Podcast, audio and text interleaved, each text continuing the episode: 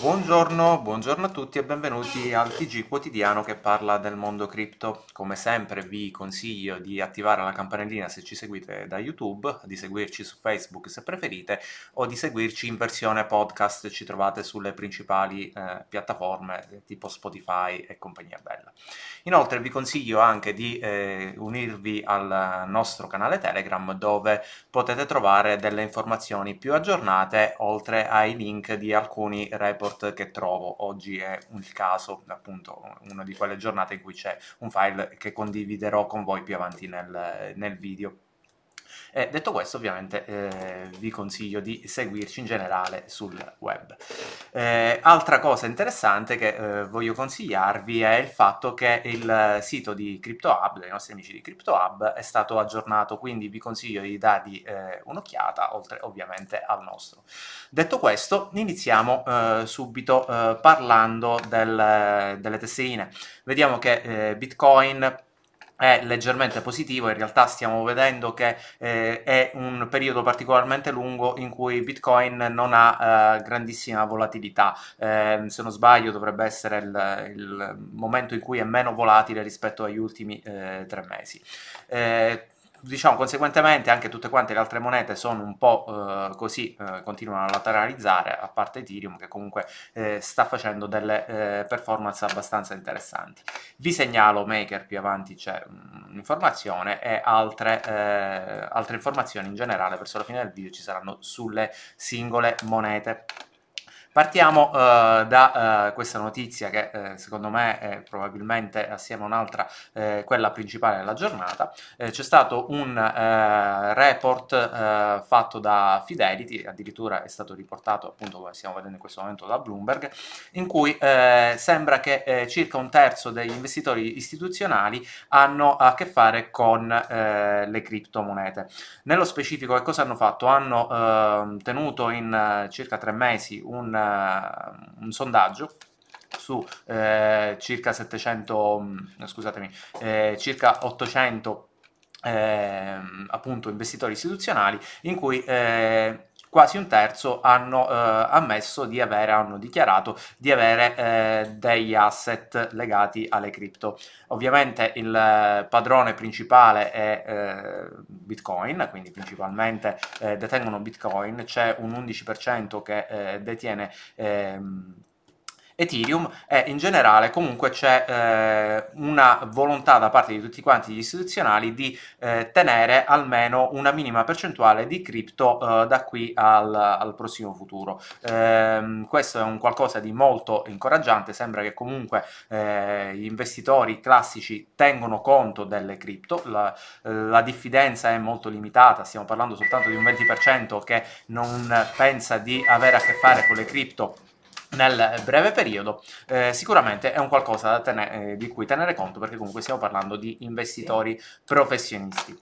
Altro eh, argomento abbastanza eh, interessante che avete visto un po' eh, dal titolo è una dichiarazione fatta da Willy Woo che dice un, in un certo senso l'ovvio, però ogni tanto è eh, divertente vedere eh, come eh, se si fa un po' di ragionamento sulla storia di Bitcoin ci si rende conto eh, del, delle grandi eh, performance, performance, che è riuscita a fare eh, Bitcoin. Nello specifico eh, si è fatto un giochino che si chiama appunto il, il gioco dell'investimento di un dollaro. E che cosa ha detto? Uh, una realtà che effettivamente spesso si ignora, cioè nello specifico se eh, nel 2009, cioè quindi proprio agli albori eh, di eh, Bitcoin, eh, io avessi investito un eh, dollaro in bitcoin e contemporaneamente un dollaro in, uh, nell'oro, eh, mi ritroverei in questa situazione, cioè nello specifico avrei adesso in questo momento 12,8 milioni di dollari, cioè stiamo parlando di decisamente tanti soldi rispetto a un dollaro e 66 ha fatto il paragone ovviamente da una parte avremmo uno yacht e dall'altra parte avremo un, eh, sostanzialmente una barretta di cioccolato. Eh, questo è un paragone ovviamente eh, improprio, anche se è vero, perché eh, eh, chiaramente la caratteristica principale di Bitcoin è, è appunto la sua alta volatilità e sua, eh, il suo rischio, ovviamente il l'oro è molto meno rischioso rispetto a Bitcoin, però è sicuramente una uh, statistica, se vogliamo, vera che fa un po' uh, riflettere sul potenziale delle cripto. Come abbiamo visto, in realtà anche gli investitori eh, comunque una piccolissima parte la stanno dedicando comunque a prescindere alle eh, monete alle cripto. Eh, notizie invece un po' più eh, specifica eh, rispetto eh, all'Italia, stiamo parlando del presidente della Consob che sta cercando di eh, proporre una conferenza internazionale per cercare di eh, discutere di criptovalute. Eh, nello specifico, eh, come sempre, la Consob vede eh, principalmente eh, i rischi legati alla, alla, al mondo delle criptovalute, però il fatto che comunque eh, si stia parlando eh, di un argomento di questo genere a questi livelli è sicuramente un indice abbastanza interessante.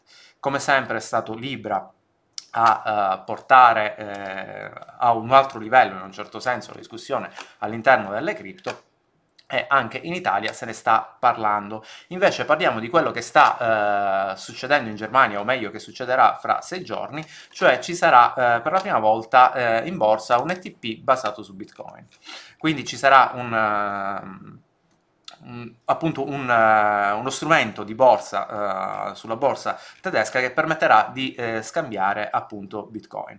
È un qualcosa di molto positivo abbiamo parlato più e più volte degli ETF degli ETP in generale come un qualcosa di sdoganamento di bitcoin per gli investitori classici che vedono in bitcoin uno strumento particolarmente complesso e con cui non hanno molto, molta dimestichezza. Questo sicuramente porterà eh, dei volumi e vedremo anche se effettivamente porterà anche dei vantaggi eh, di prezzo rispetto a Bitcoin, perché comunque l'ETP eh, permetterà eh, a chi vorrà sostanzialmente di avere un corrispettivo 1 a 1 con dei Bitcoin reali e quindi comunque arrivato a un certo punto dovranno uh, comprare dei bitcoin se effettivamente qualcuno vorrà riavere il bitcoin uh, reale.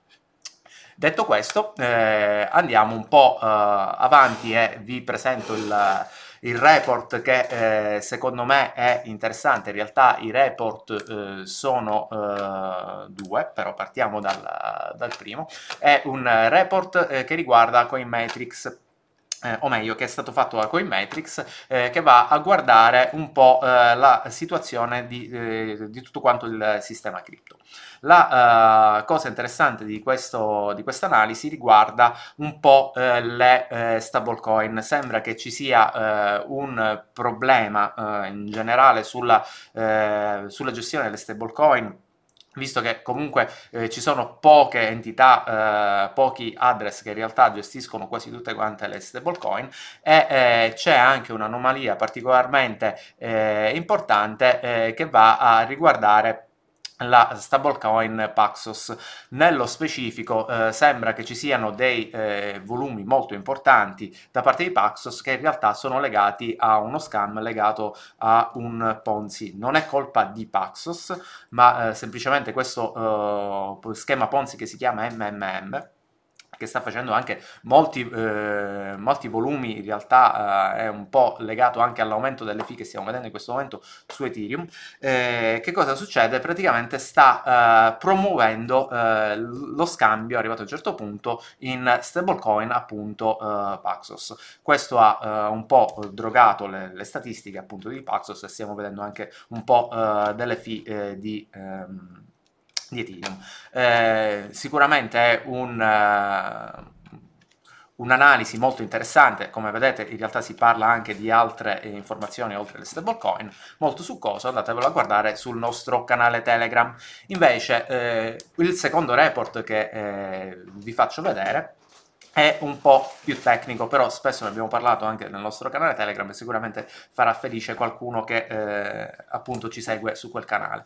Di che stiamo parlando? Di una eh, fatta da degli, degli studenti del eh, MIT, dei ricercatori del MIT, non degli studenti, scusatemi, eh, quindi stiamo parlando di un livello molto alto eh, di ricerca rispetto ai sistemi di votazione basati su blockchain. Sapete che io sono particolarmente eh, diffidente su questo argomento. Anche questo eh, paper in realtà eh, è abbastanza diffidente, eh, stanno, eh, vedono delle, il problema principale eh, dal loro punto di vista in questo caso riguarda il fatto del, dei sistemi di decentralizzazione, di quanto effettivamente questo voto sia decentralizzato, cioè basta avere poche entità centralizzate, in un certo senso che gestiscono i, i voti per ehm, per appunto far saltare il, il, sistema.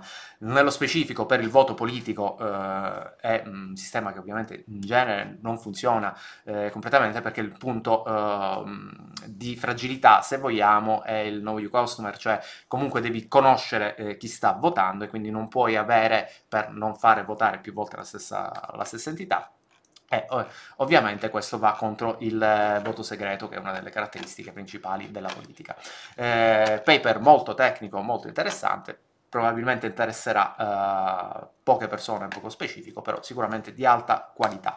Eh, detto questo, iniziamo a parlare delle altre eh, monete che non sono uh, Bitcoin, nello specifico parliamo di Ripple, eh, sembra che ci sia stato un crash abbastanza forte di eh, Ripple a seguito di una vendita di 800 milioni di Ripple, non di dollari, stiamo parlando di circa 160 milioni eh, di dollari per capirci, in eh, quattro trans, tranche abbastanza ravvicinate sembra che comunque Ripple continui ad avere il solito problema che è arrivato a un certo punto, eh, arrivato a certi livelli, c'è sempre qualcuno che vende e in realtà eh, sembra anche essere legato al, al, gruppo stesso di Ripple. Ovviamente non abbiamo nessunissima prova, nessuna logica, però è un qualcosa che vi eh, sto a riportare, tenetene conto perché spesso purtroppo succede.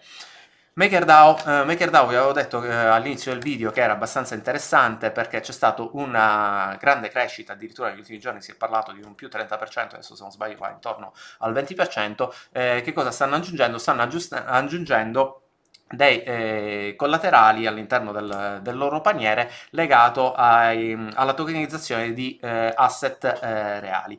Positivo per eh, MakerDAO, sta continuando ad aumentare il, il, suo paniere dopo che si è un po' eh, slegata da, al, dall'avere soltanto Ethereum. Positivo, il mercato la sta continuando a premiare. E eh, chiudiamo con quest'ultima notizia che riguarda uh, Cava. Eh, sembra che a proposito anche lo stesso Cava, eh, che si basa su sistemi di, di collaterali in un certo senso, andrà a utilizzare eh, Binance Coin eh, come collaterale, quindi positivo anche per Cava, che se non sbaglio sta facendo un più 10%. Eh, bene, per questa puntata è tutto, probabilmente ci sarà un cambio di orario rispetto al video, perché ultimamente sto facendo un po' di ritardi, vi aggiornerò prossimamente nelle nei prossimi giorni. Ci si vede, ciao a tutti!